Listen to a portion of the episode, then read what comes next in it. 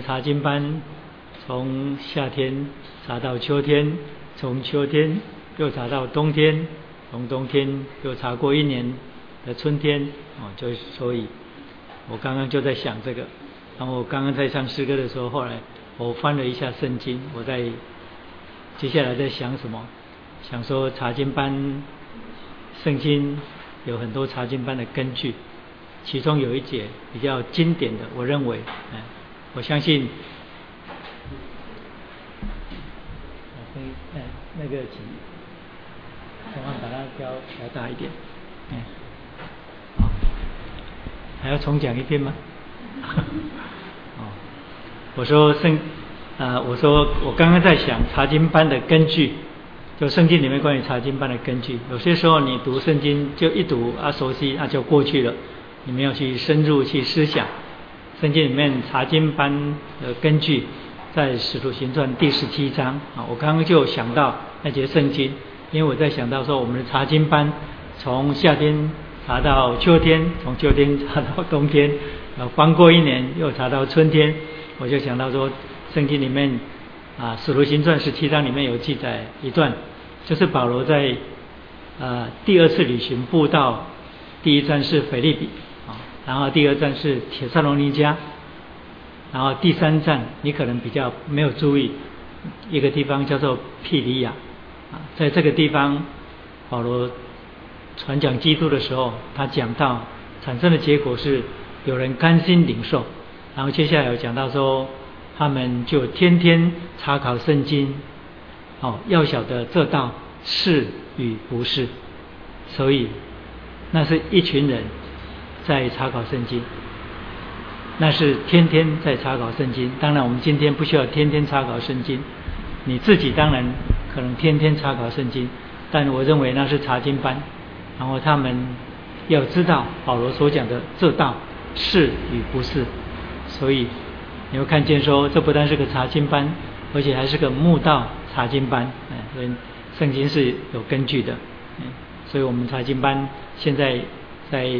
礼拜四，我们称之为归正的查经班。很多人忘记了，这是一个归正的查经班，就是以 Reform 的观点啊，就是以约翰加尔文的观点来查考圣经，来看圣经啊。那这样你说，那这样你读圣经是预设有预设立场了，也就是你预设了一个神学立场，因为加尔文的观点。也就是 reform 是回到圣经，reform 的精神是，如果圣经所启示的跟我所理解、跟我所传扬的是不合的，那么你知道圣经是对的，那么我是错的，那么就请你回到圣经，也就是把人的理性带回到上帝的话当中，就好像人的理性要归向真理一样。所以，这样一个每一个在传讲圣经的人，或者是每一个读圣经的人，都一定有预设的立场，不可能没有立场。你说有圣经神学，有系统神学，有加文神学，有阿明念神学，阿明念派的神学，那你说圣经神学是应该是最？合乎圣经的神学立场，也就是说，不是读的人的立场，其实是错的。为什么？因为没有一个人看圣经的时候没有立场。当你说我完全没有任何立场，那你自己就是你的立场，那这个就很危险。所以，即使是说圣经神学的立场，仍然是人。读圣经的观点的立场，所以人读圣经解解读圣经不可能没有立场。那么有有没有可能解错呢？在呃 Westminster Confession 三十三章的啊信经当中有提到，以经解经是啊就是维斯敏斯的信条的立场。但唐崇荣牧师说，已经解经也有可能错，因为如果你第一节圣经解错了，那么你后面的圣经就一直连下去错。啊，但是我认为已经解经的原则是不不错的，他指的意思是说，你要了解一节圣经，或者是你不了解一节圣经，但是你必须从整体的圣经去了解它。也就是说，比较严谨的解经，就像加尔文的《基督教要义》，他引用六千多节的圣经，所以我曾经说，这是最宽广的神学胸襟，不是把自己的立场读进去。嗯，所以已经解经的意思，如果是了解一节圣经，必须从整体的圣经去了解它，那就没有错，那就不可能说一节解错。那其他的就会继续说下去，所以唐牧师说是以总原则解经，其实这跟已经解经就我刚才所解释的这个立场并没有相冲突。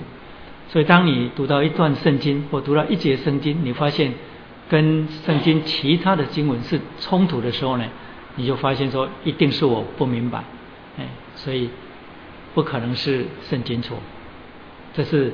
加尔文的观点，因为圣经如果是上帝所启示的，是借着圣灵默示的，那么圣经的无误是我们所信的。我们创世纪在一开始的前面三章会讲的比较慢一点，但是呢后面啊会讲的比较快，因为后面那些啊属于族谱或者是堕落之后。产生的历史，以及在历史当中产生的文化跟列国，啊，最后讲到四个重要的人物，就是亚伯拉罕、以撒、雅各跟约瑟。那后面会比较快一点，但前面会比较慢一点。好，我们来读今天的圣经，《创世纪》第二章十八节到三章第五节，《创世纪》第二章十八节到三章第五节。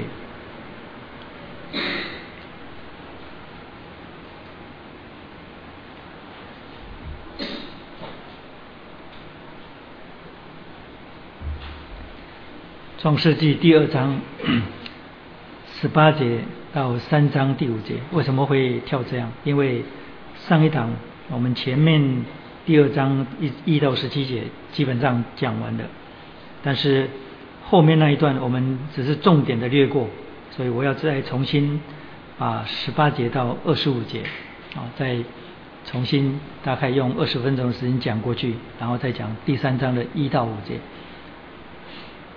从二章十八节开始，我们用起印，我来起，然后请各位印。十八节，耶和华上帝说：“那人独居不好，我要为他造一个配偶帮助他。”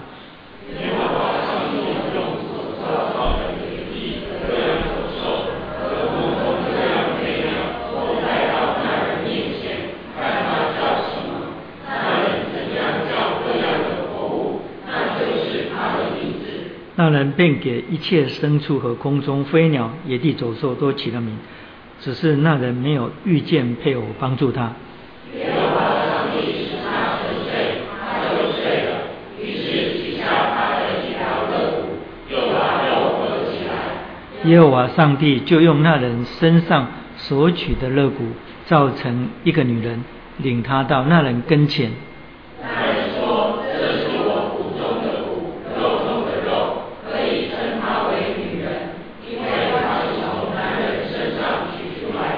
因此，人要离开父母，与妻子联合，两人成为一体。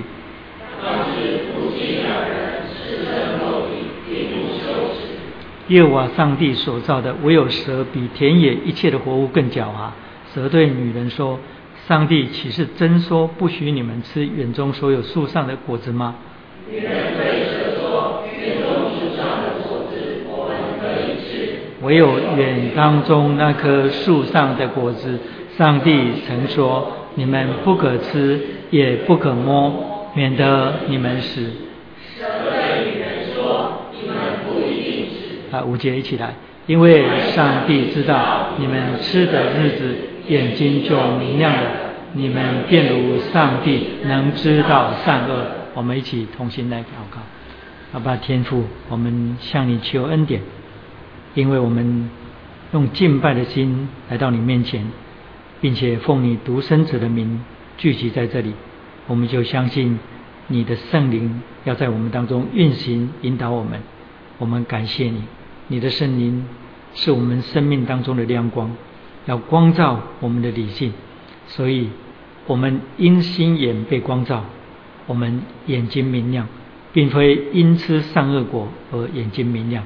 我们恭敬的将这段时间交托在你手中，求你借着圣灵对我们每一个人心中说话，求你引导赐福我们这段时间，并且将这段时间以及每一个人分别为圣在你的面前，听我们在你面前的祈求、感谢、祷告，奉靠救主耶稣基督的圣名，阿门。好，这是创世纪的。第九堂，当第八堂的时候，我们讲到被造的第一个人跟上帝的关系，然后因这关系又延伸出被造的第一个人跟受造界的关系，然后接下来我们又看见这延伸又延伸到他者的关系，所以我们就明白。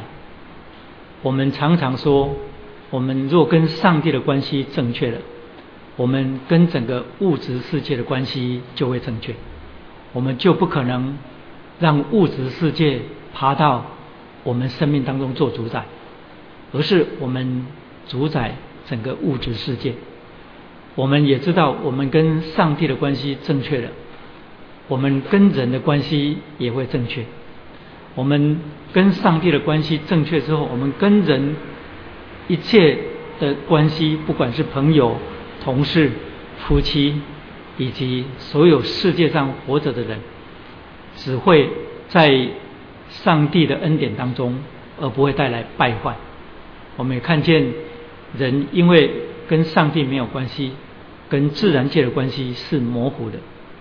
我们也看见跟上帝的关系不正确。跟人的关系所带来的种种的败坏，我们又从跟上帝的关系之后所延伸的受造界的关系当中，看见人受托那个有管理的主权的权柄，因为上帝把所造的各样活物带到亚当的面前，叫他命名，所以那个命名显示出。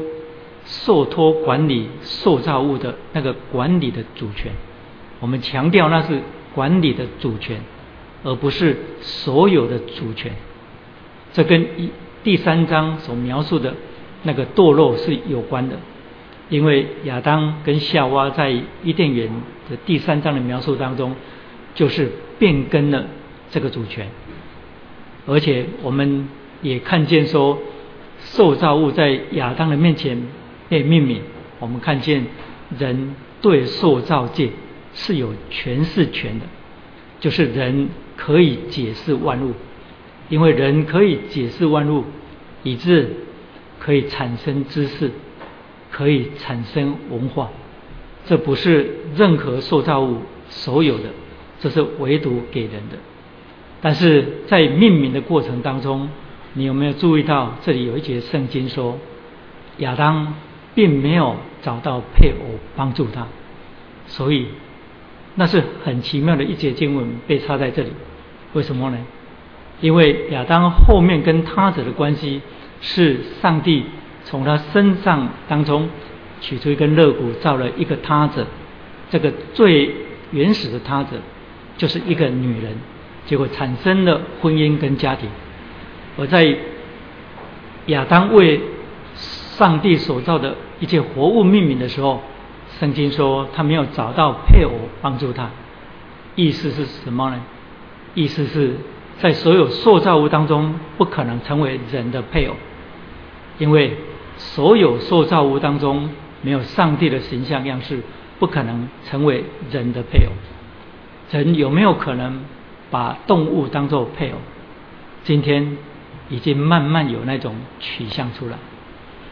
因为现代人爱惜宠物，已经严重到一个地步，不但把各种他喜欢的动物当宠物，而且把它当家人。所以你会看见那一天啊，我跟于姐、跟跟那个嘉靖，还有跟跟那个译者，就推他推小孩子去那个礼拜三啊，我们要回潮州之前，就推他去那个统一梦时代。哎，我讲错了，是不是梦时代？去那边逛，想跟小孩子买一些东西，然后看到有对夫妻。也是用婴儿车推着两条狗，所以很多很多夫妻或者是女性把狗称为狗儿子，而且你也看见说啊，他们用人或更高于人的待遇来对待狗，然后使得现在狗也有狗的葬礼，也有狗的那种专门承办狗的葬礼的葬仪社。还有也有他们的往生塔，就是那种灵骨塔，哎，所以有专门为宠物办的葬礼的礼仪公司，嗯，还有我曾经看过一个新闻报道说，有一个女孩子说要嫁给她的狗，因为他实在太爱那条狗，哎，所以他想嫁给那条狗，这种现象。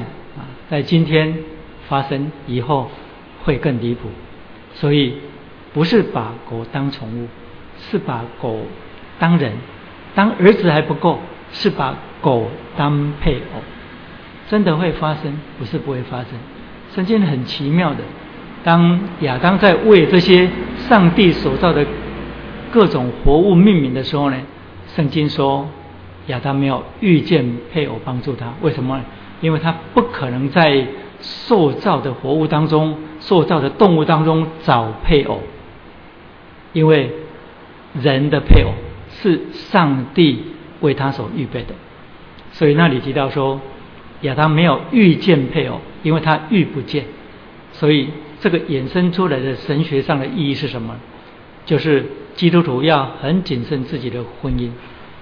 常常我们在啊在。为一些呃还没有结婚或者是失婚的一些年轻的姐妹，在协谈的时候，我说我作为一个牧者，这种事情经常会有。然后很多年轻的教会的姐妹为婚姻困扰的时候，我们常常会说要好好祷告，跟主说，如果不是你所安排的啊，我就不要。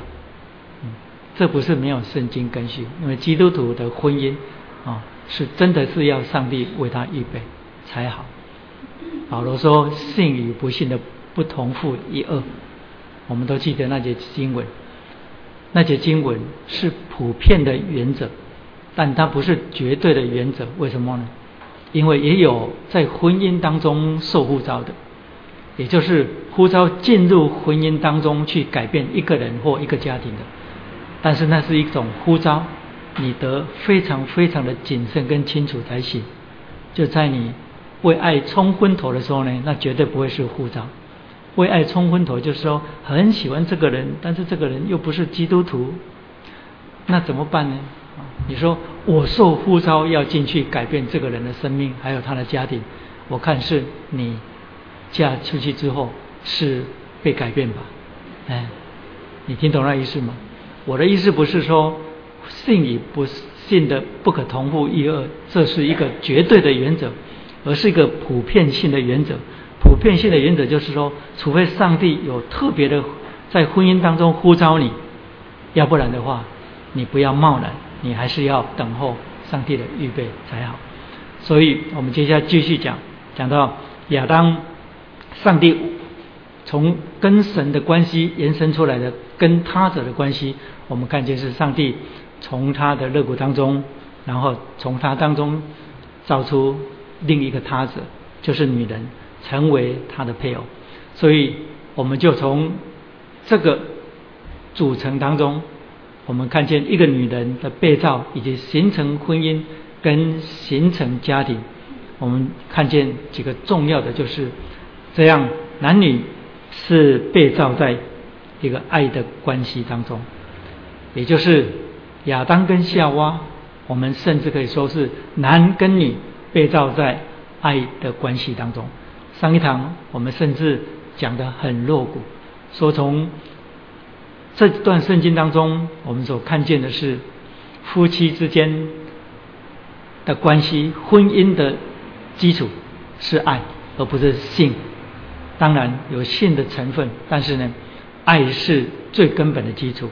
而上一堂我们做了解释，所以我们继续讲，就是这样。我们看见我们是被造在爱的关系当中，不是像唯物论者是。因为我们受造跟所有的动物一样，有荷尔蒙分泌的问题，所以男跟女都是因为荷尔蒙分泌的问题，所以就连在一起的，绝对不是。因为圣经不是这样告诉我们的，圣经告诉我们被造在爱的关系当中。为什么？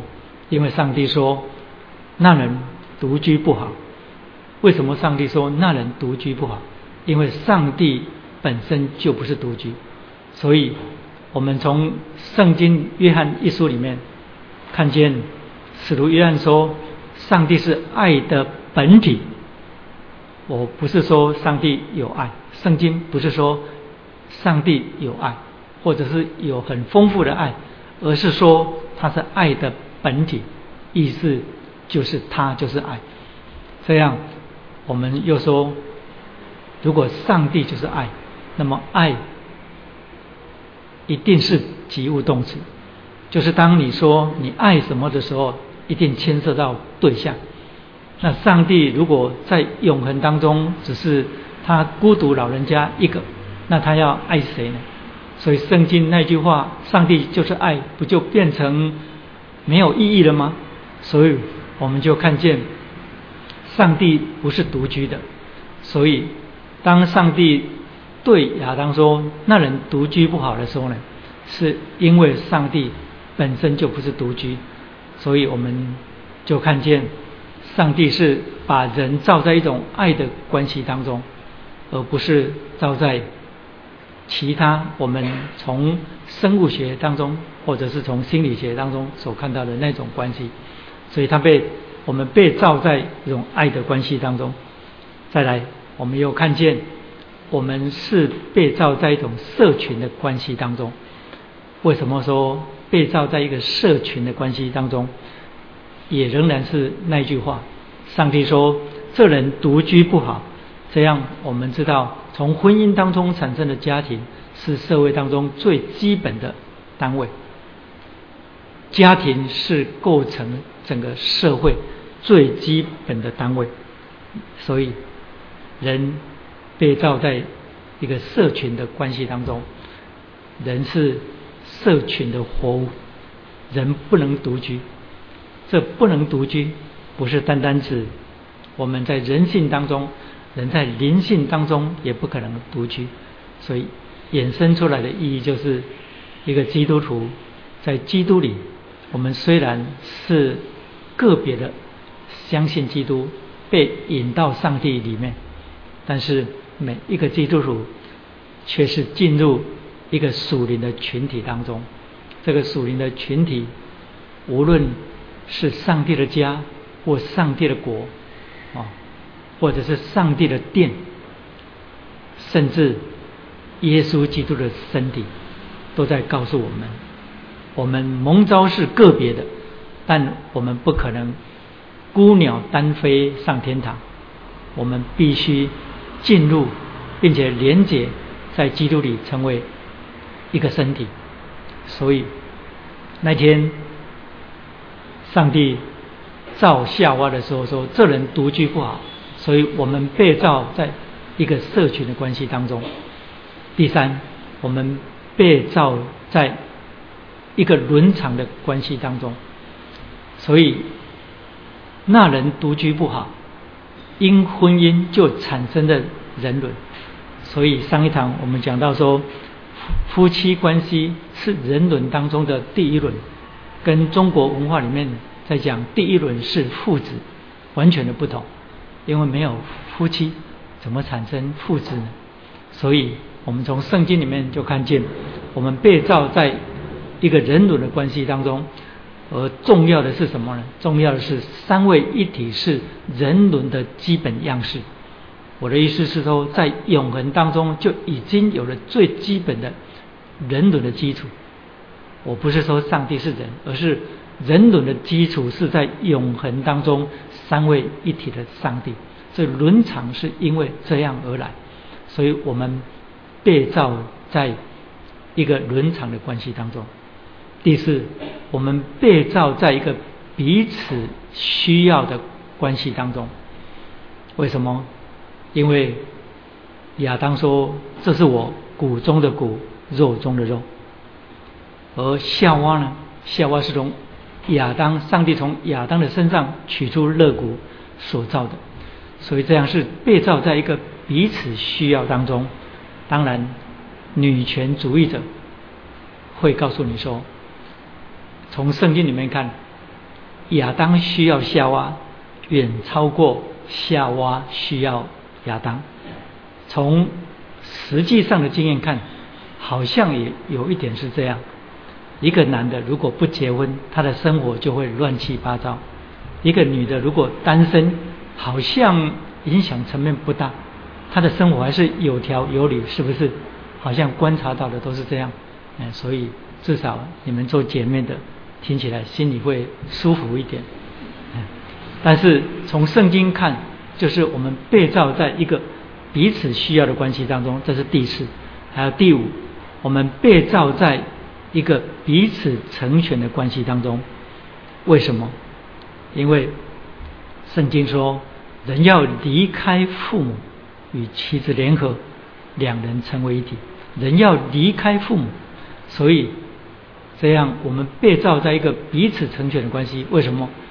因为无论男或女，无论男或女，圣经虽然提到说人要离开父母与妻子联合，讲的好像是只有男性，只有男的，但其实男的要跟女的。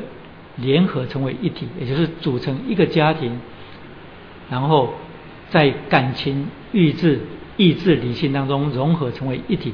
这不可能是一个女的还是待在家里，她也是离开父母。所以圣经没有把女的离开父母，只提到人要离开父母，已经隐含的女性也要离开父母。所以离开父母，这样我们就看见。人格是借着两个人以上，特别是夫妻，才能够被成全。所以中国的文字当中，“人”字“人”这个字是像人偶，是两个人以上才有可能产生人格，才有可能塑造人格。所以这样讲起来，我们现代人每一个人都在都市当中修行啊，都市生活大不易。跟人相处大不易，所以为什么？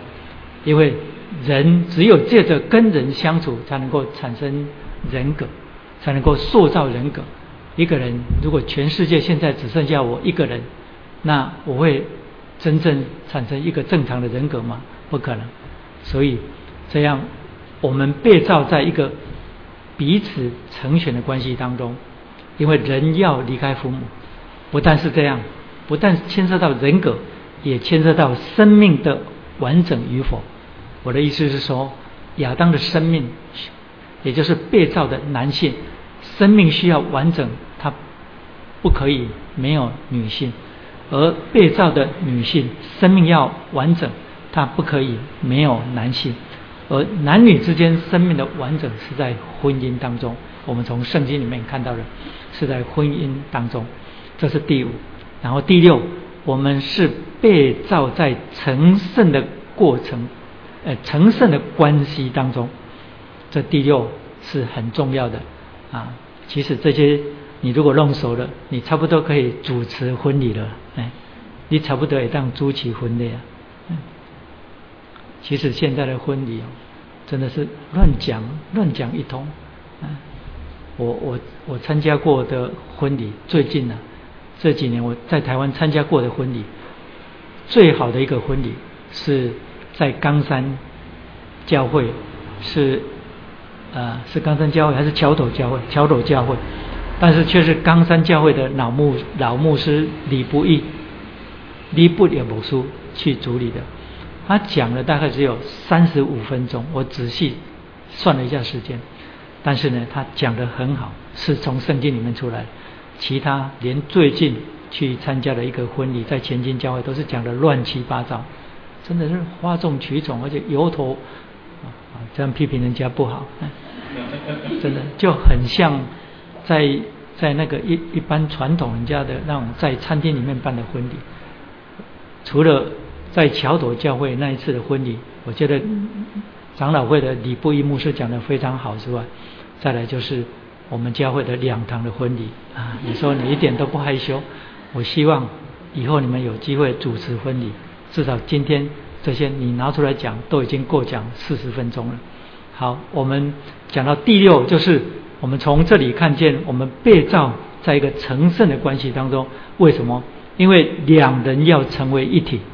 两人要成为一体，这是一个成圣的过程，这是在婚姻当中成圣的过程。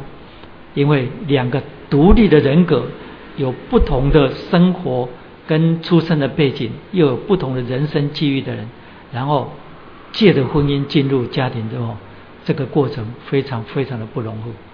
这个过程就是一个成圣的过程。对基督徒来讲，为什么？因为男的成为女的成圣的器皿，也就是因为有一个太太，所以呢，他就成了帮助我成圣的器皿。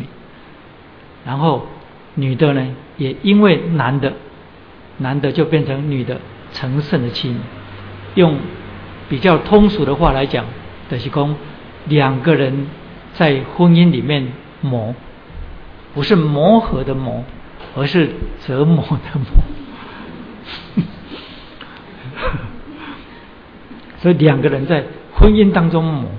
如果你是遵照圣经、上帝的旨意的，你不可逃避这个十字架。所以圣经里面提到说，婚姻是上帝的赐福，这是我从圣经里面看的。因为上帝赐福婚姻，因为上帝创立婚姻。一开始我们刚刚讲那人独居不好，是出于他美善的动机，而且上帝在后面又讲到说赐福他们生养众多，遍满地面，所以我们就知道说婚姻是上帝的赐福。但婚姻是上帝的赐福，你不可误解，以为说婚姻当中非常的美好，两个人都很美满，就是幸福美满，才叫做上帝的赐福。如果婚姻当中有各种的难处，就不是上帝的师傅。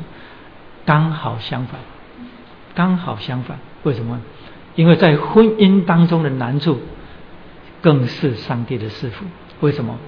因为我们被造在一个成圣的关系当中，所以人在婚姻当中是在成圣的过程，也就是婚姻当中有十字架。我曾经讲过一堂道，叫做婚姻当中的十字架。所以十字架不是只有在你的办公的场所，不是在你的人际关系当中，也在你的婚姻跟家庭当中。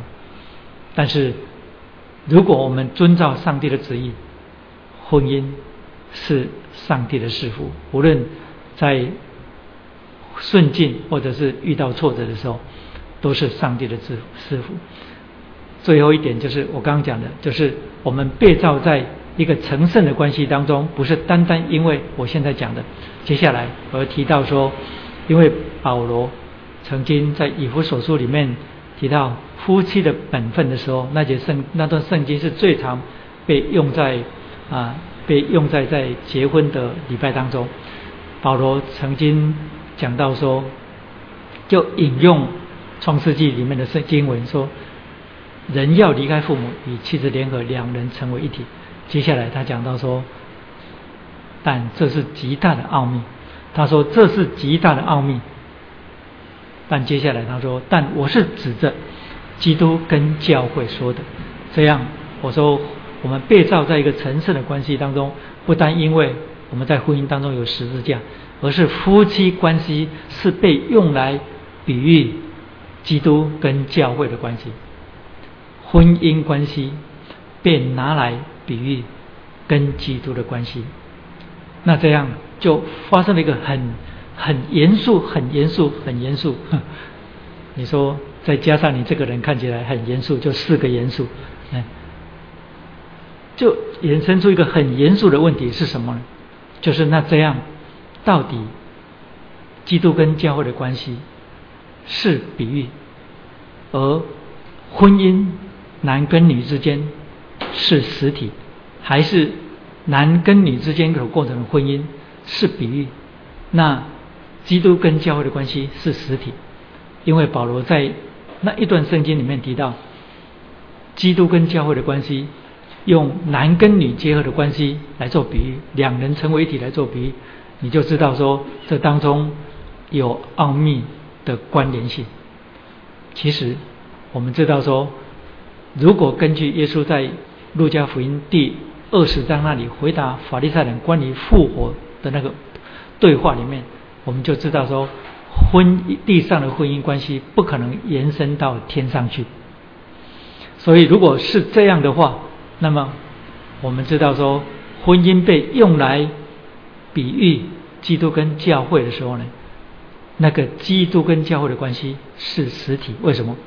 因为影子跟实体之间的关系是影子本身并不是假的，并不是虚空的，并不是幻觉。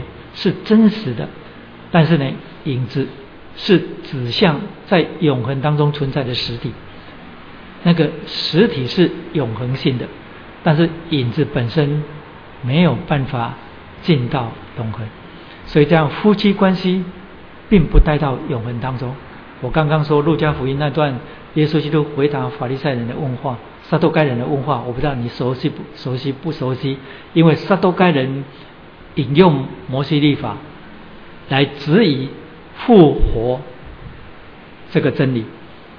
他们说，摩西说，犹太人当中如果有一个男的娶了太太没有生子，那么她的丈夫死了之后，那他接下来他的弟弟要娶哥哥的太太，为他生子立后。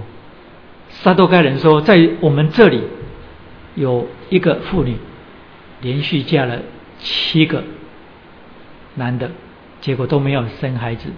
将来在天上，他说如果有复活，将来在天上，那这个妇女是谁的太太？那就乱了。然后耶稣回答他们说：“你们不明白圣经，也不晓得上帝的大能。”因为人复活了之后呢，不娶也不嫁，乃像天使一样，是灵性的身体。我们知道说人复活之后还是有一个身体的，所以那指的不是物质的身体。这样借着耶稣基督口中所回答的，我们明白一件事情，就是地上的人伦关系，不但是夫妻，包括父子。虽然圣经里面用来用地上的父子关系。来类比我们跟上帝的关系，但是这些类比都是为了要让我们明白，所以这样呢，不但是夫妻关系，甚至兄弟姐妹的关系，以及父子的关系，那些人伦关系都不可能延伸到天上。这样，我们被造在一个成圣的关系当中，一对基督徒的夫妻应该明白上帝神圣的旨意。因为在基督里的罪人跟上帝独生子的联合，那个过程有圣灵帮助我们。同样的，在夫妻成圣的过程当中，两人要成为一体，也有圣灵帮助我们。这跟所有非基督徒的婚姻完全不同。所以，如果你从圣经里面讲婚姻，是非常非常的。怎么讲？你会使一场婚礼变得非常的庄严跟隆重，那是非常好的一个布道的机会，也就是就是婚礼跟葬礼都是很好的布道机会。在我们讲我们被造在从爱的关系当中，以及社群的关系、人伦常的关系，还有彼此需要、彼此成全的关系以及呈现的关系当中，你会发现一些事情。就是圣经里面所启示的这些婚姻婚姻的真理，不但是从圣经里面我们看见是真理，而且是完全我们生活在从人被造之后一直到今天的人性的经验。你有没有发觉？这完全是人性的经验。也就是说，我们从人类的历史当中看见，一开始就有家庭，然后一直到今今天，家庭虽然受到很多很多各种思想以及各种邪说的影响被冲击，但是呢，家庭的价值一直是被肯定的。嗯，你知道男女关系的混乱导致欧美社会啊。家庭差不多有一点将近崩溃，有人在二十世纪初一直到二十世纪末，很多人在预测说家庭可能会崩溃掉，因为离婚变得很平常，然后两个人只要稍微意见不合，或者是觉得啊就没有什么，就是觉得好像婚姻当中没有什么新鲜感了，就离开，所以呢，接下来又娶，所以。经常你看在欧美社会当中呢，你看见说结了婚再娶，然后娶，然后离了婚再嫁的一大堆。所以呢，你看见说孩子呢，到底到最后呢，好要叫好几个人爸爸，然后有好几个妈妈。但是你知道，有好几个爸爸就证明你没有爸爸，有好几个妈妈就证明你没有妈妈。这是从约翰福音第四章那里引申出来的。耶稣说：“你说你没有丈夫是对的。”因为你有五个丈夫，现在跟你在一起的也不是你的丈夫，所以如果有很多丈夫，就证明他根本就没有丈夫。同样衍生出来的意义是什么？很严肃的意思就是，有很多神就证明你根本没有神，因为只有一位神。所以这样，你从我们刚才所从圣经里面衍生出来这些，我们被造在什么关系当中，在什么关系？你会发现说，这是整个人类。在文化当中的生活的经验，还有呢，这完全是人性的经验，完全是人。我们被造在社群的关系当中，我们没有办法独居。这是不是我们从自有人类以来的共同的生活经验？我们被造在一个人伦的关系当中，这是不是人性的经验呢？伦常今天还在吧？对不对？还在吗？哎，你们怎么都不回答？你们至少点个头嘛！啊，伦常今天还在吗？今天还在，所以我们被造在伦常的关系当中，对不对？我们被造在爱的关系当中，对不对？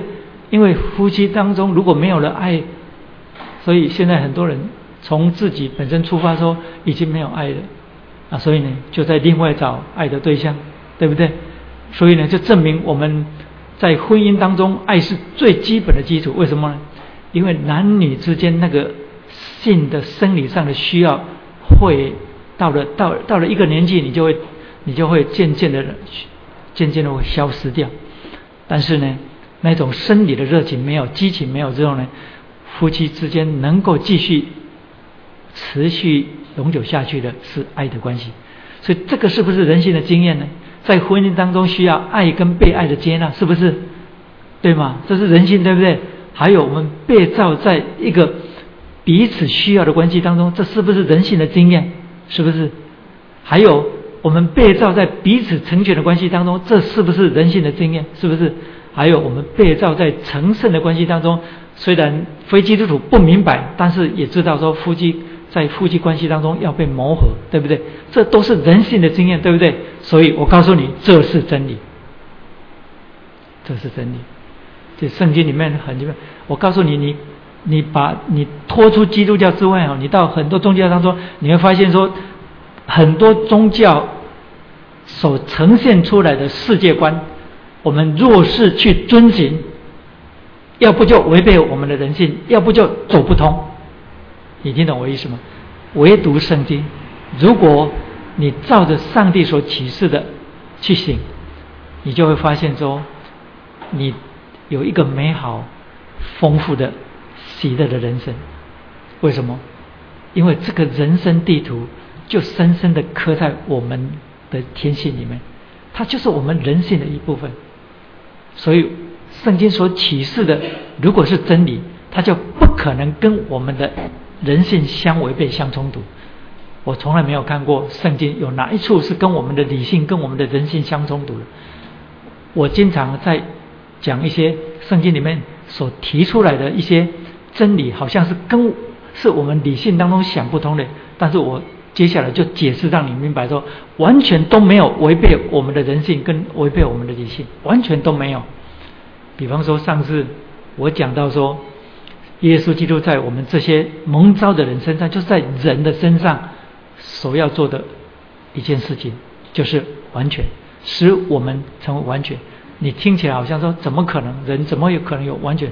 这个完全的过程是上帝伟大的工作，他拯救是伟大的工程，然后他要使我们完全，又是一个伟大的工程。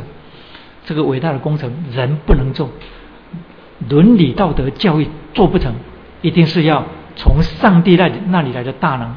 在我们生命当中才有可能做成，所以我们要成为像父那样的完成完全，绝对不是基督教信仰弄一个高道德人够不当的高道德的标准，成为人的重担。所以有一个哲学家，我已经忘记是谁了，他说，基督教当中只有一个真基督徒。其他都不是真基督徒，只有一个。如果按照基督教所启示的，耶稣说：“你们要像你们的父那样完全。”如果按照耶稣基督讲的标准，只有一个真基督徒，就是耶稣基督，其他都是假的，因为没有人做得到。但是我们说，耶稣基督讲那句话的意思是：我要使你们完全，要使我们完全。上帝有能力可以做得到，而且这个完全的过程当中呢？上帝所要做的呢有没有违背违背我们理性？你说上帝这种要求完全违背人的天性，完全违背我们的理性，一点都没有。因为我们生命在妈妈的肚子的形成当中，就是一个完全的过程。一个小孩子生下来是不是完全？我问你，他如果四肢健全，眼睛各种器官都健全，你不能说他不完全。他生下来。就完全，这个完全是什么？这叫做本质的完全，他的本质是完全的。当然，他不能跟一个在社会上已经受完教育，然后能够在社会当中可以可以成为别人的祝福，对社会有贡献的人，这种完全，这种完全叫做本质再加上分量的完全啊，通常很少。通常有了分量的完全之后呢，本质就丢掉了，嗯，人性就败坏了，嗯。好，我不讲这个。我的意思是说，一个小孩子生下来是不是完全完全？为什么？因为他器官什么都没有缺啊，就就很好的一个小孩子，这是本质的完全。这个完全是在妈妈的肚子当中经过九个月或十个月的怀胎的过程当中的，你知道吗？是在这个过程当中的那个过程当中，如果那个小孩子像我们一样，如果那个小孩子他可以自己决定。他一定会跟他的妈妈讲说：“妈妈，这样就够了。我不想完全，这样就够了。就好像我们现在很多基督徒，我们以为说信耶稣就是就是上帝改掉我的坏脾气呀，啊，然后上帝使我人格高尚一点呐，然后改掉我一些不良的嗜好。所以有人戒了酒之后，就感谢主，主终于使我酒戒了，感谢主，痛哭流涕。然后接下来，接下来他想说。”所以他就到处做戒酒的广告，他就到处做戒酒的见证。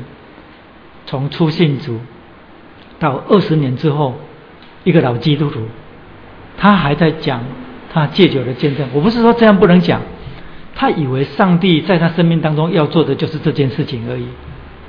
耶稣说：“你们要完全，像你们的父完全。”那句话的意思，你们要记住。耶稣的意思是说，我在你们这些人身上所要做的唯一的工作，就是使你完全，而且我做得到。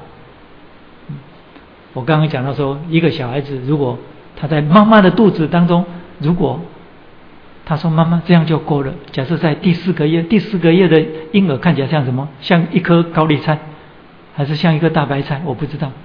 啊你知道那个过程当中，一开始像像什么，什么都不是，然后接下来像一个蝌蚪啊，或者接下来像一团什么，然后最后一个小孩子卷在一起，那个反正在每个过程当中，如果他有自主性，他跟妈妈说就这样就够了，糟糕了，为什么变成畸形，变成怪胎？所以我告诉你，我们生命的过程也是这样。我们经常跟上帝说：“主啊，这样就够了啊，不要在我身上太多动工，不要太多在我身上砍啊、琢磨啊、哦，然后拆毁啊、倾倒啊，不要做这些事情，这样就够了。我已经觉得你你给我的恩典已经很多了，我跟他改变很多了。哎，如果是这样的话。”在过程当中停止，我们就变成属灵的怪胎。所以你看见真理是什么？真理是圣经所启示的，即使在男跟女的人性当中，以及在婚姻当中，完全都是符合我们人性的。所以我们人性能够了解，而且我们若是照着圣经所启示的过程，我，一定会蒙福，哎，一定会蒙福。所以这样，我们接下来。看见婚姻的起源是上帝，还有第二，婚姻的定义是一男一女，不是今天同性可以成为婚姻啊！现在婚姻的定义在很多地方已经在被修改。嗯，听说我们的内政部也在思考关于同性婚姻的问题，但是。我告诉你，那个基督徒，你明白婚姻的定义是一男一女，所以你知道吗？如果内政部长是像你跟我这样的基督徒，你绝对不会想这些事情，至少在你的任内不会想这些事情，对不对？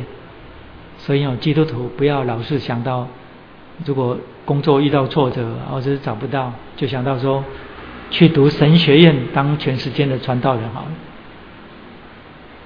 全世界的传道人真的很需要，但是呢，我告诉你要有上帝的护照。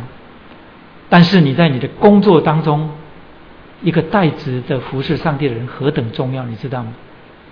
你我曾经想到，我曾经讲过说，如果所有的基督徒都从每一个专业当中退出来，我告诉你，这个世界就惨了。你的孩子你要很担心，所以你的孩子送到学校。老师没有一个是基督徒。你今天已经知道，在台湾，你的孩子送去学校，然后非基督徒老师所教的回来，你会发现说，你的孩子所领受的跟圣经有冲突。你越来越发现说这种冲突，所以学校的老师如果清一色都是非基督徒，或者是主管教育政策的都是清一色的都是基都是非基督徒。那，你想想看，我们的后代活在这个世界上要怎么办？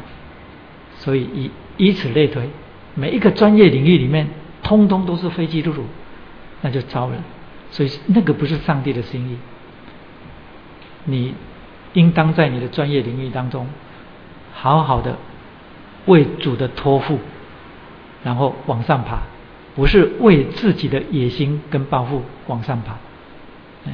往上爬到一个高点的时候，一个位置的时候呢，你可以好好的为主发光，成为很多人很多人祝福。一个非一个基督徒政治家跟一个非基督徒政治家的差别，我我已经讲过，那个差别不是基督徒政治家每个礼拜他去教会主日崇拜，非基督徒政治家去教外踏青或者是去参加禅坐打禅，不是这种差别。那种差别是很大的，就在他们的专业的侍奉当中，差别是很大的。非基督徒政治家跟基督徒政治家都同意，我们生活在一个健康跟啊美满的社会当中，犯罪率要低，然后呢下水道要畅通，然后空气污染要减少，所以要注意环保。交通要井井有条，嗯，然后每一个人都要工作，这双方都同意的。但是在定这些政策的时候呢，就不同就出来了。为什么呢？因为非基督徒政治家认为说，只要多数人对多数人都是好的，就应当要这样做。但是非基督徒政治家说，对多数人如果是都是好的，但是却是不公义的，就不能这样做。你听懂我的意思吗？还有一个差别，这个差别是我认为最大最大的差别。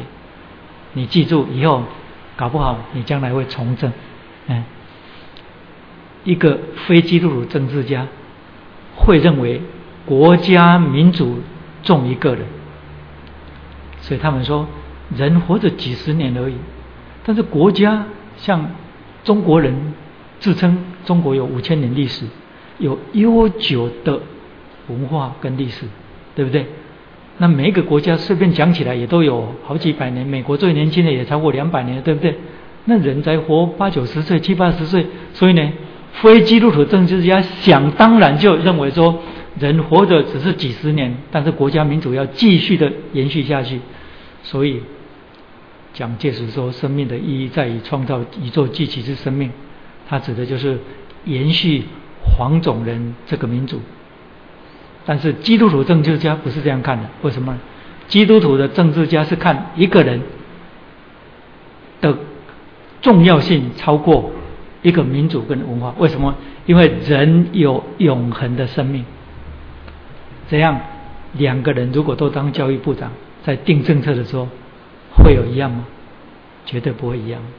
不相信你以后当了教育部长，你再看看。好。我刚刚讲到说，婚姻的起源是上帝，还有再来第二，婚姻的定义是一男一女，还有第三，婚姻当中上帝的旨意是什么？就是一夫一妻。哇，讲到这里你一定反对的，因为从旧约看起来，要不然就就至少娶了好几个，好像一夫一妻是只有在新约里面。上帝才要我们这样做的是吗？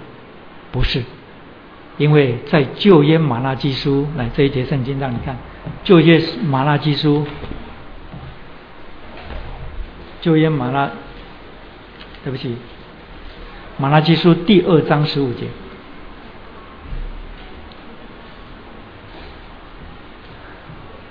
旧约马拉基书二章十五节就在马太福音的前面。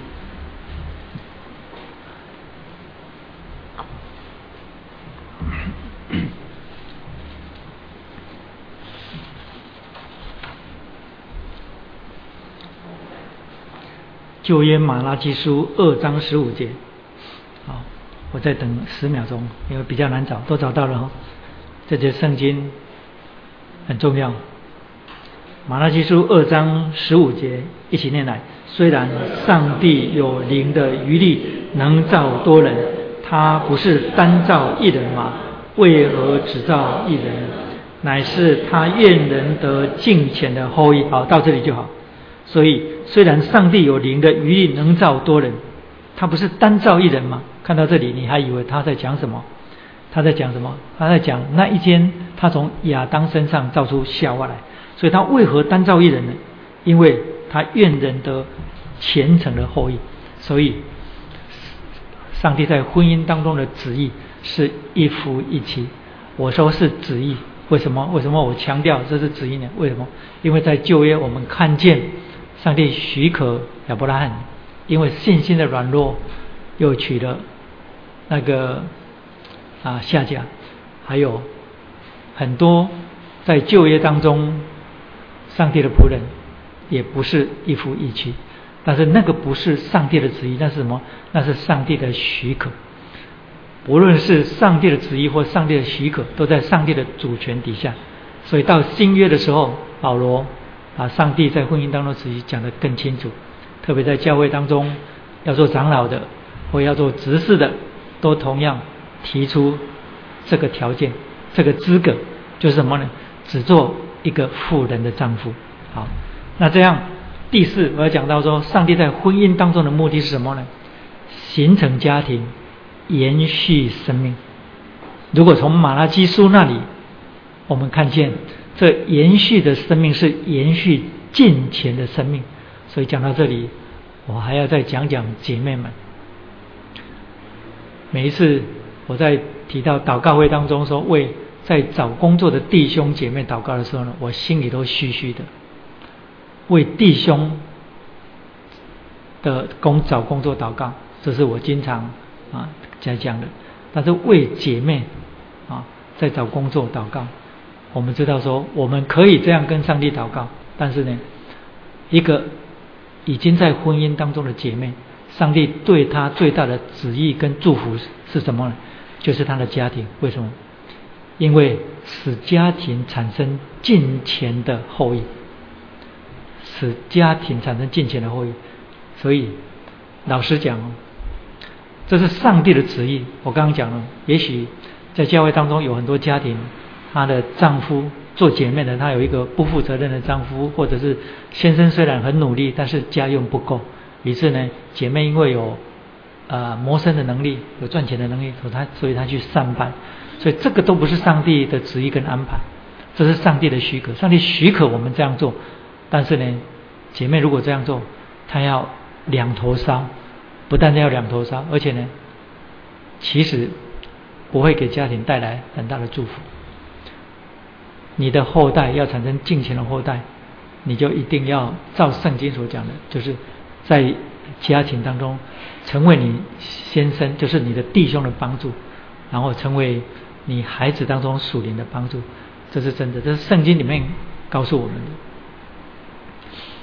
所以你想想看，一个姐妹如果她事业很成功，事业很成功，但是呢，她的孩子将来却离开了上帝。我告诉你，没有办法跟上帝交代的，真的。所以我刚刚讲到说，婚姻的目的，第一，形成家庭；还有第二，就是产生生命的延续。这个生命是指近前的生命，不是指生了一个小孩子就算。还有第三，终身相伴，夫妻要终身相伴，因为那是。上帝设立婚姻的目的。接下来我们要讲到第三章的一到五节。好，我讲引言的部分，重点讲好就好了，因为已经九点四十八点四十五分了。好，第三章第一节，我到第五节，我再念一遍，请你注意听。因为我上帝所造的，唯有蛇比田野一切的活物更狡猾。蛇对女人说：“上帝岂是真说不许你们吃园中所有树上的果子吗？”女人对蛇说。眼中树上的果子我们可以吃，唯有远当中那棵树上的果子，上帝曾说你们不可吃，也不可摸，免得你们死。蛇对女人说：你们不一定死，因为上帝知道你们吃的日子，眼睛就明亮了，你们便如上帝能知道善恶。第三章整个接下来我们就看见罪的产生跟罪进入人类的历史。所以接下来这个引言的几个重点你要注意听。第一，圣经告诉我们，罪是产生的，罪是产生的，罪在历史当中产生，所以罪不是原有的，罪不是在上帝永恒当中就存在，也不是上帝一开始造在伊甸园当中就存在。所以在前两章你已经看见了，第三章才看到尽罪的产生。所以罪不是原有的，这样这个重点就会帮助你明白，罪既然是产生的，那么罪的能力就是有限的。你听得懂我意思？罪的能力虽然很大很大，是全人类都睡在陷在罪当中，但罪的能力却是有限的。它不像自存。永存的义，因为义者是自存永存的嘛。因为神就是义者，所以义跟圣洁、跟一切美善，都在那位生命的源头创造主当中。所以那个才是那个能力才是无限的。为什么？因为它是在永恒当中就存在的，在永恒当中存在，意思就是它是超越时空而存在。它不但是。超乎我们理性当中的存在，我是说义，或者是圣洁，或者是一切的美善，或者是神一切的良善，也就是你从圣经上帝所启示他的本性当中所显明出来的一切的美善，全部都跟永恒有关。那么讲的简单一点，就是善是自存永存的，在永恒当中就存在的，所以善的力量。远远大过罪的力量，或者是大过恶的力量。所以这样善恶不是像很多宗教当中的神话，是两个势力相当的力量在宇宙当中相抗衡。所以善恶在宇宙当中互相抗衡，或者是黑暗跟光明在永恒当中不断的互相抗衡，这是在很多神话跟很多宗教里面所呈现出来。但圣经里面不是让我们这样看，圣经里面说罪是产生的，罪既然是产生的，罪的力量虽然是那么的大，但是呢，罪。却是有限的，罪的力量是有限的，这是给基督徒活在地上的每一个人知道，上帝所赐给我们有得胜的信心，因为有得胜的可能。为什么？因为善是自存永存，然后恶却是在历史当中产生的，这完全是不对等。所以这样呢，你不需要怕。你只要你跟我只要紧紧的依靠上帝这位自存永存的善的本体，这样我们就不可能被罪所吞灭。所以为什么耶稣基督要来到地上吞灭死？你知道死也就是罪，是把上帝所造的生命吞灭的。所有在地在亚当里面的生命都是被罪跟死被罪所辖制，被死所吞灭。因为圣经里面提到罪跟死是有关的，死是从罪来的，所有一切受造的生命都是被罪跟死所吞灭，但是罪跟死被什么所吞灭？被生命的主所吞灭。所以耶稣基督来到地上，就把死跟罪完全的吞灭了。为什么？因为我刚刚讲了，罪是产生的嘛，罪不是自存永存，也不是自有拥有的，它乃是在历史当中产生的。所以这是。第一个引言当中的第一个重点。第二，我们从第三章里面看见罪进入了人类历史，不但进入历史，而且又继续在历史当中延续。我为什么这样讲？因为罪不是产生于一个历史的时空，就在那里就结束了。这个也经常是宗教里面所讲的，但是圣经不是其他的宗教可以比的。它让我们看见罪进入了。历史，人类的历史当中，又继续在历史当中继续延续，也就是在亚当里，全人类都在罪当中。所以罗马书第五章说，罪从一人入了世界，入了世界，世界就是由世人构成的。这圣经当中在讲世界，通常都指世人；在讲世人，通常都指世界。所以你就知道说，罪不但进入人类的历史。它不是停在一个历史的时空当中，因为亚当当时犯罪，犯罪是什么时候？没有明确的历史可考，但是我们知道是历史事件。为什么是历史事件？因为耶稣就是亲手亲口讲过，而且新约当中使徒的书信讲过，何西阿书六章七节，先知何西阿领受启示的时候讲到亚当的背约，所以我们知道说。罪在历史当中产生，但是罪进入人类历史，并不是停在伊甸园那件事情。亚当犯了罪之后，哦，历史记载、圣经记载说，亚当当年在当时犯了一些罪，你们以后就不从此以后不要像他就好了，不是这样。为什么？因为在亚当堕落犯罪之后，罪就进入了亚当的生命原有，就进入世界，就进入历史的时空当中。这样罪进入了历史，而且呢？继续在历史当中延续，这样你就可以明白，道成肉身来到地上所做的这件事情多么的重大。他把人类的历史在罪当中延续的历史做了一个重大的扭转，把它整个的扭转过来！所以从亚当堕落之后，亚当堕落之后呢，圣经。在新约里面称它叫做邪恶淫乱的时代，叫做 evil age。邪恶淫乱的时代不是指我们这一代很糟糕，跟我们祖父那一代比差得多，不是指这一代比那一代上一代或上上一代更糟糕，所以这一代叫做邪恶的时代。邪恶的时代是指亚当堕落之后，一直到基督再来这段时间，通通都叫做邪恶的时代，通通都叫做 evil age。亚耶稣基督降生道成肉身之后呢，圣经称它叫做恩典的时代，或叫做弥赛亚的时代，或叫做末后的时代。圣经里面有这这三种称呼，这三种称呼通通都对。为什么？因为耶稣基督降生之后呢，在人类历史做了一个重大的扭转，你当然看不到，我也看不到。但是我们说，时间跟空间开始显示出以上帝为中心、为终极目标的那个方向出来，是因为基督道成肉身之后，我们因信耶稣基督，我们才明白。当然，你今天明白的，你隔壁家住的。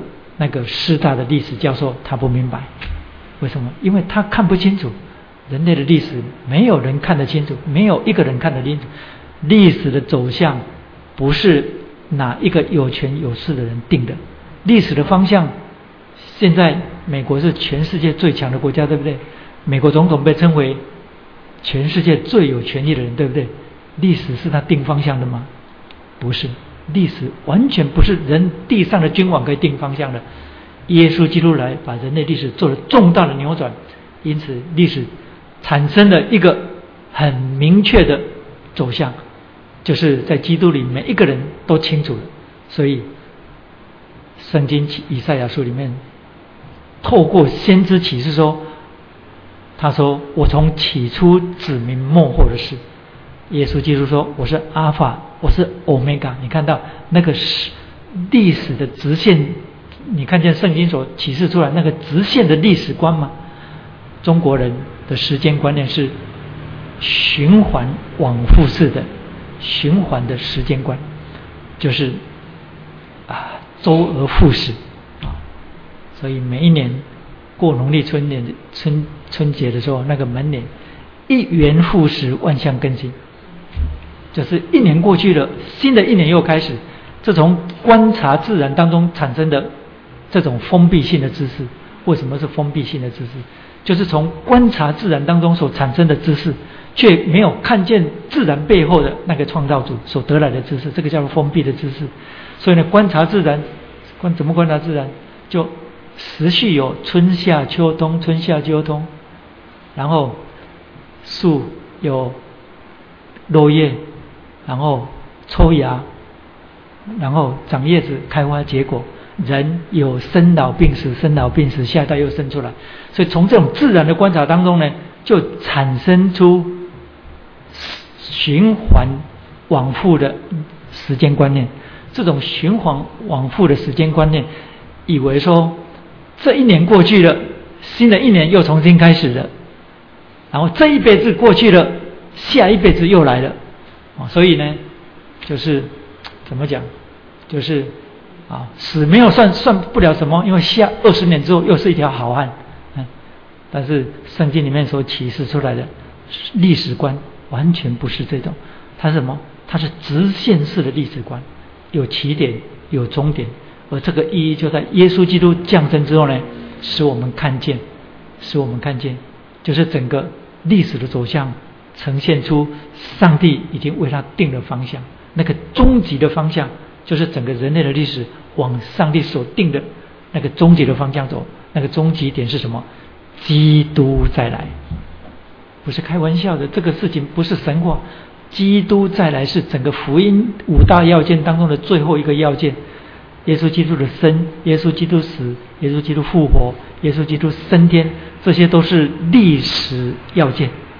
这些都是构成福音的历史要件，历史要件指的就是它是真实的在历史当中发生的，所以这样最进入人类的历史，然后继续延续在这人类历史当中，直到基督来到地上，借着他的死跟复活，扭转了整个人类的历史方向。这是第二点，第三，罪不但进入历史，在历史当中延续，那好像跟人没关系啊。因为只在外在的时空当中产生呢，有关系。罪不但进入历史，罪又进入人性当中，并且在人性当中继续的延续，就是在亚当里塑造的生命。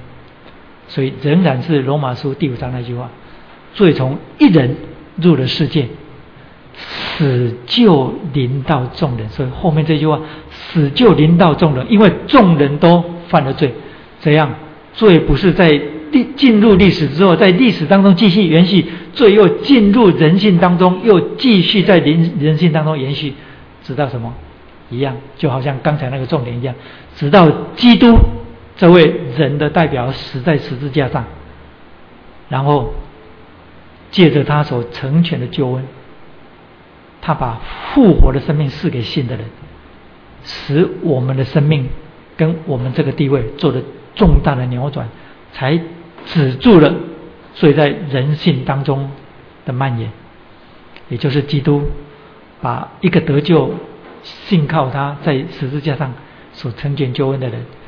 从黑暗当中带向光明，从一个属世界在亚当里的人，成就成为一个在基督里的人，应该这样讲，就是我们每一个人信耶稣之后呢，我们都有重大的户口搬家了，搬家，我们在亚当里的人变成被迁到在基督里的人。所以我们在天上的户口已经搬家了，嗯，圣经是说我们的名字记在生命册上，我们的名字记在生命册上，在保罗的书信里面都提到我们是在基督里的人，所以我们今天不是在亚当里，我们是在基督里，我们是在基督这位生命的主的生命的源流当中，我们已经不在亚当这个生命源流当中了。我的意思是说，罪不但进入历史。在历史当中延续，罪又进入人性，又在人性当中继续延续。所以在亚当里面，所有受造的、所有生出来的人，世世代代都是罪人，不是因为他们犯了什么罪、做了什么而已，而是因为他们在上帝的面，在亚当里已经延续了亚当所做的，也就是所有世世代代人。在亚当里都跟亚当在伊甸园里面那个罪有份，你说不公义？你说这个完全违背我们的理性，是完全违背我们堕落的理性，但一点都没有跟我们的理性冲突。为什么？因为在上帝这位创造者的眼光看来，他的眼中看来，全人类就好像一棵树，一棵大树，我称它叫做 family tree。它就是一棵树，从根到树干到枝叶到果，全部通通在亚当里。圣经是这样看全人类，而不是有一些宗教看人类是啊，黄种人是一个源流，白种人是一个源流，黑人是一个源流，嗯，然后所以呢，每一个源流都好像一个河川，然后最后汇入一个大海这样，所以呢，每一个源流形成每一个某一种文化这样汇入大海。圣经不是这样看全人的，圣经看全人这件事，在亚当里是一个整体，所以亚当，Adam 意思就是人，意思就是他就是人的代表，所以那一天他犯了罪，所有在他里面的人都跟他的罪有份，也就是罗马书第一章那里所讲的，所以罪不但进入历史，而且在历史当中继续延续。所以不但进入人性，而且继续在人性当中延续。我们不是在讲负面的，因为这两点我都提到正面的，就是耶稣基督扭转了历史，然后耶稣基督改变了人的生命，我们已经有了重大的改变。所以这是有盼望的，有盼望的福音。所以这是第三，还有第四，就是我们从后面所接下来会所看到的。就是罪是如何产生的，我们下个礼拜再讲罪是如何产生的。最后我要讲一点，这是第五点，因为现在九点了，我不再讲。第五点是什么？从第三章看起来，我们知道罪之所以叫做罪，绝对不是因为伊甸园那棵善恶树，也不是因为蛇的引诱，也不是因为夏娃那一天。吃了什么？罪之所以是罪的缘故，是因为上帝，也就是这位绝对的道德跟客观的道德这个本体的存在。我讲的简单一点说，意思是说，罪之所以是因为是罪，是因为上帝的存在。为什么？因为上帝就是那位真理跟道德唯一绝对的标准。所以在接下来我们要讲的，也就是第三章，下个礼拜我们要继续讲，就是罪是如何产生的，以及罪产生之后对人的影响。我相信你。在 很多的注解书当中，或者是很多的讲道当中，你大概已经听过很多关于创世纪第三章。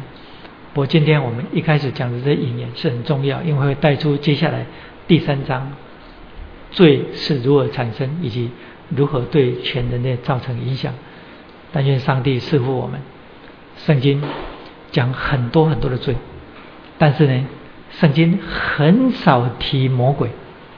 嗯，圣经很少提魔鬼，因为犯罪的是人，所以有一种有一种教派，有一种神学，有一种侍奉，常常告诉你，你犯罪是因为魔鬼的缘故，然后你酗酒是因为酒鬼住在你里面，你吸毒是因为啊吸毒的鬼住在你里面，然后我懒惰是因为懒惰鬼在我里面。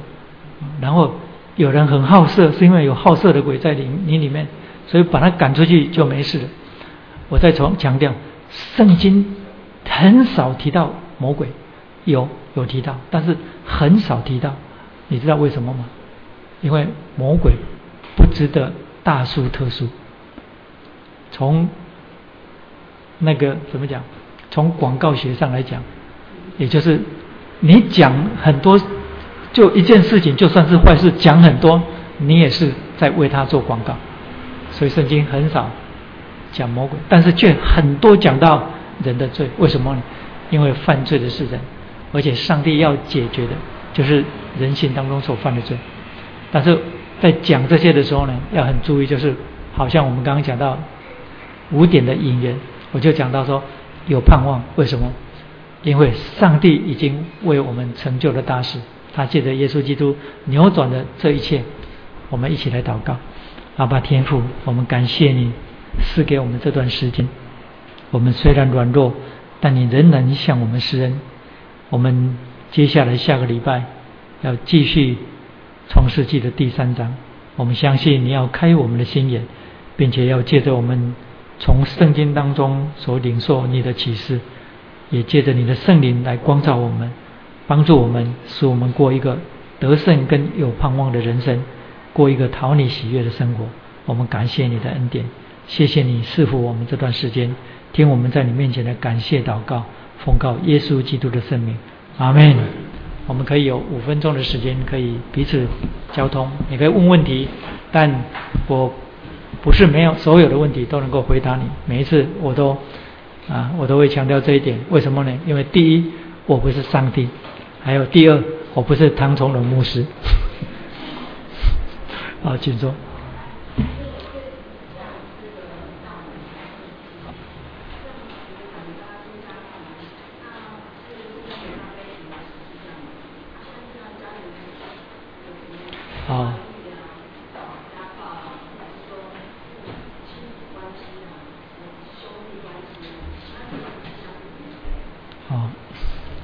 啊。我刚刚的意思说，婚姻当中有十字架的功课。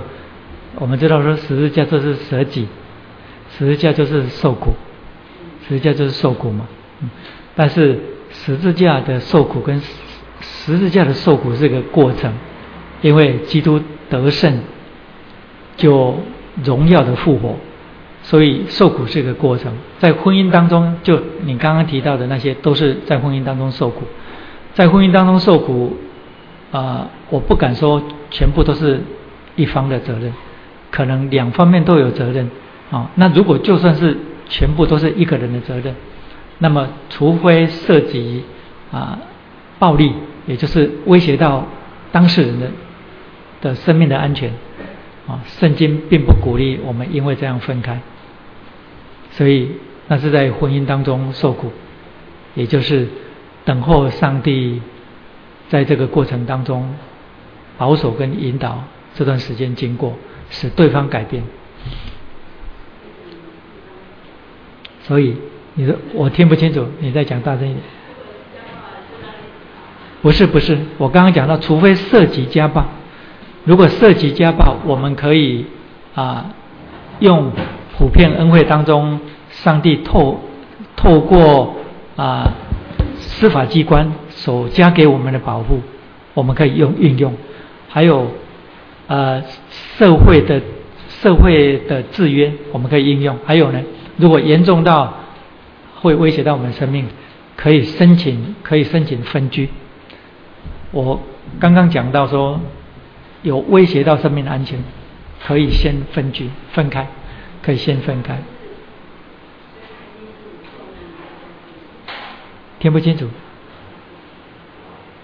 所以一定，所以一定一定是先受难，然后一定再复活，一定会复活。其实，就算啊，你分开，哦，也是受苦，也是受苦。我的意思不是说人在婚姻当中，哦，不能不能离开婚姻是绝对的。我的意思是说，如果涉及生命的安全，啊，涉及家暴，然后涉及生命的安全，那么当事人可以用普遍恩惠当中，上帝透过司法。透过社会的制约来保护自己，也可以分居，也可以先分居，除非真的没有办法改变，不得已再离婚。可是，在讲这个之前呢，我我刚刚在提那个，我说亚当的婚姻是上帝为他预备的，所以我在讲到那一点的时候，我有提到基督徒婚姻你要慎重，你要慎重，听懂我的意思吗？基督徒的婚姻要要很慎重。那已经进入婚姻的，就是在舍己跟受受苦当中。确实，我相信这些很很很多很多婚姻的问题的，我也问不完。嗯。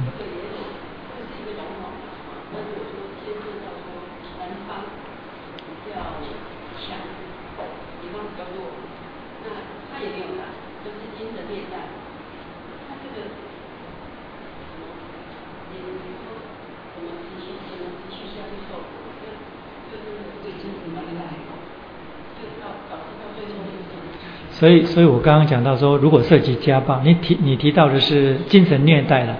如果涉及这个，可以先选择分居，不不不需要急着离婚。我我知道了哈，其实，在受苦当中，婚姻当中受苦的人，他最想听到就是长老马上一口说就是离婚这样。但是我告诉你，但是我告诉你，讲这样的话是不负责任的。啊，当然要负责任的讲，我没有办法去解决你的问题，因为这个不是我能力可以解决的，所以我只能就圣经当中我所了解的告诉你。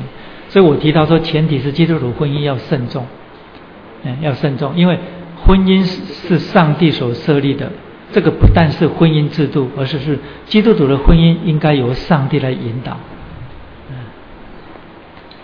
当然，我们也看过很多在婚姻当中受苦，后来却成就很多荣耀的见证，就是丈夫的改变，然后成为一个很大的祝福，这些都是有的，不是没有的。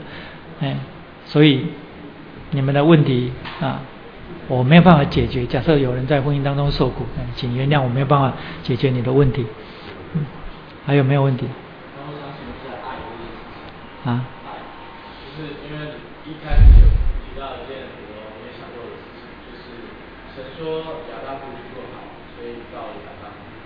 下一句你讲到说，呃，神呃夫妻间彼此相爱，神在造他之前就已经彼此相爱。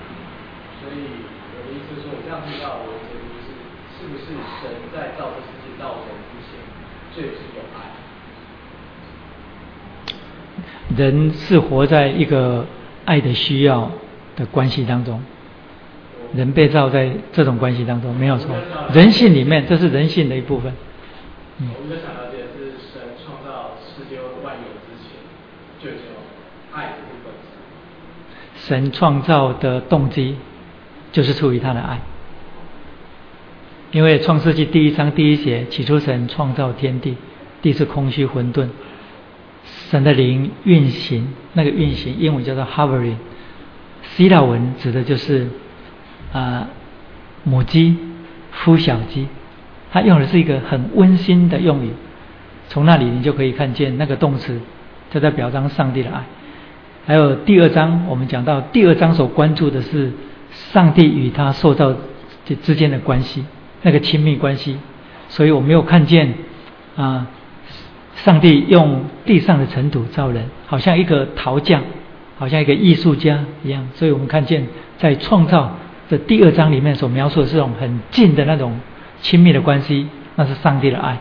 还有我们在今天讲到上帝造夏娃的时候，对亚当说：“这人独居不好，这人独居不好。”为什么？因为上帝不是独居，所以上帝是爱的本体，所以他说这人独居不了，是出于他是爱，因为人不应该独居，所以这样人被造在爱的关系当中。那在爱当中，以及被爱的接纳，在爱当中的接纳，这个是所有被造人性共同的需要，就是人性当中最深的需要。是爱，这个是我们人性的经验，这个是从上帝来的。你在任何一个宗教跟哲学当中，如果是否定创造主的存在，你真的找不到这种人性的根源是什么。所以就你看见在哲学当中很多要否定这种啊人性当中这种爱，把它说成是一种生物的本能，但是我们知道完全不是。这是我的回答。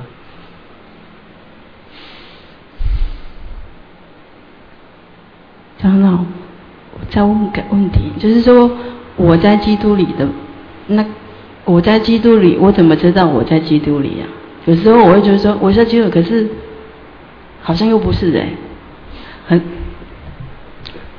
圣经里面提到说，圣灵跟我们的心同证，我们是上帝的儿女。圣灵与我的心同证，而且我们是上帝的儿女，有圣灵成为我们的凭据。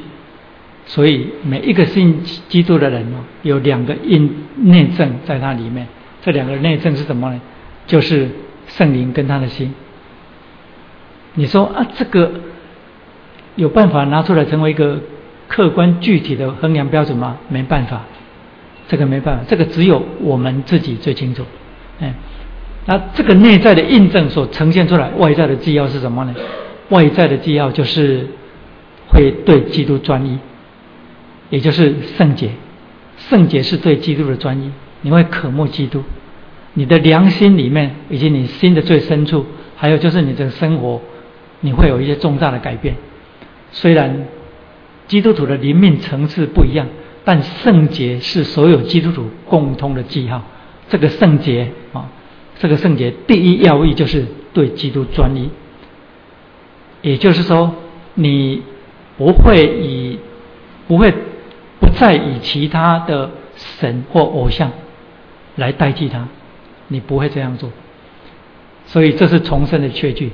内证是什么呢？圣灵与我的心，我的心就是我的灵啊，两个互相印证啊。然后外在的记号就是圣洁。所以，对基督专一这种圣洁，接下来就引这个这个圣洁的背后，就是我们有一个圣洁的地位了。哦，那是看不见的，但是衍生出来看得见的是什么呢？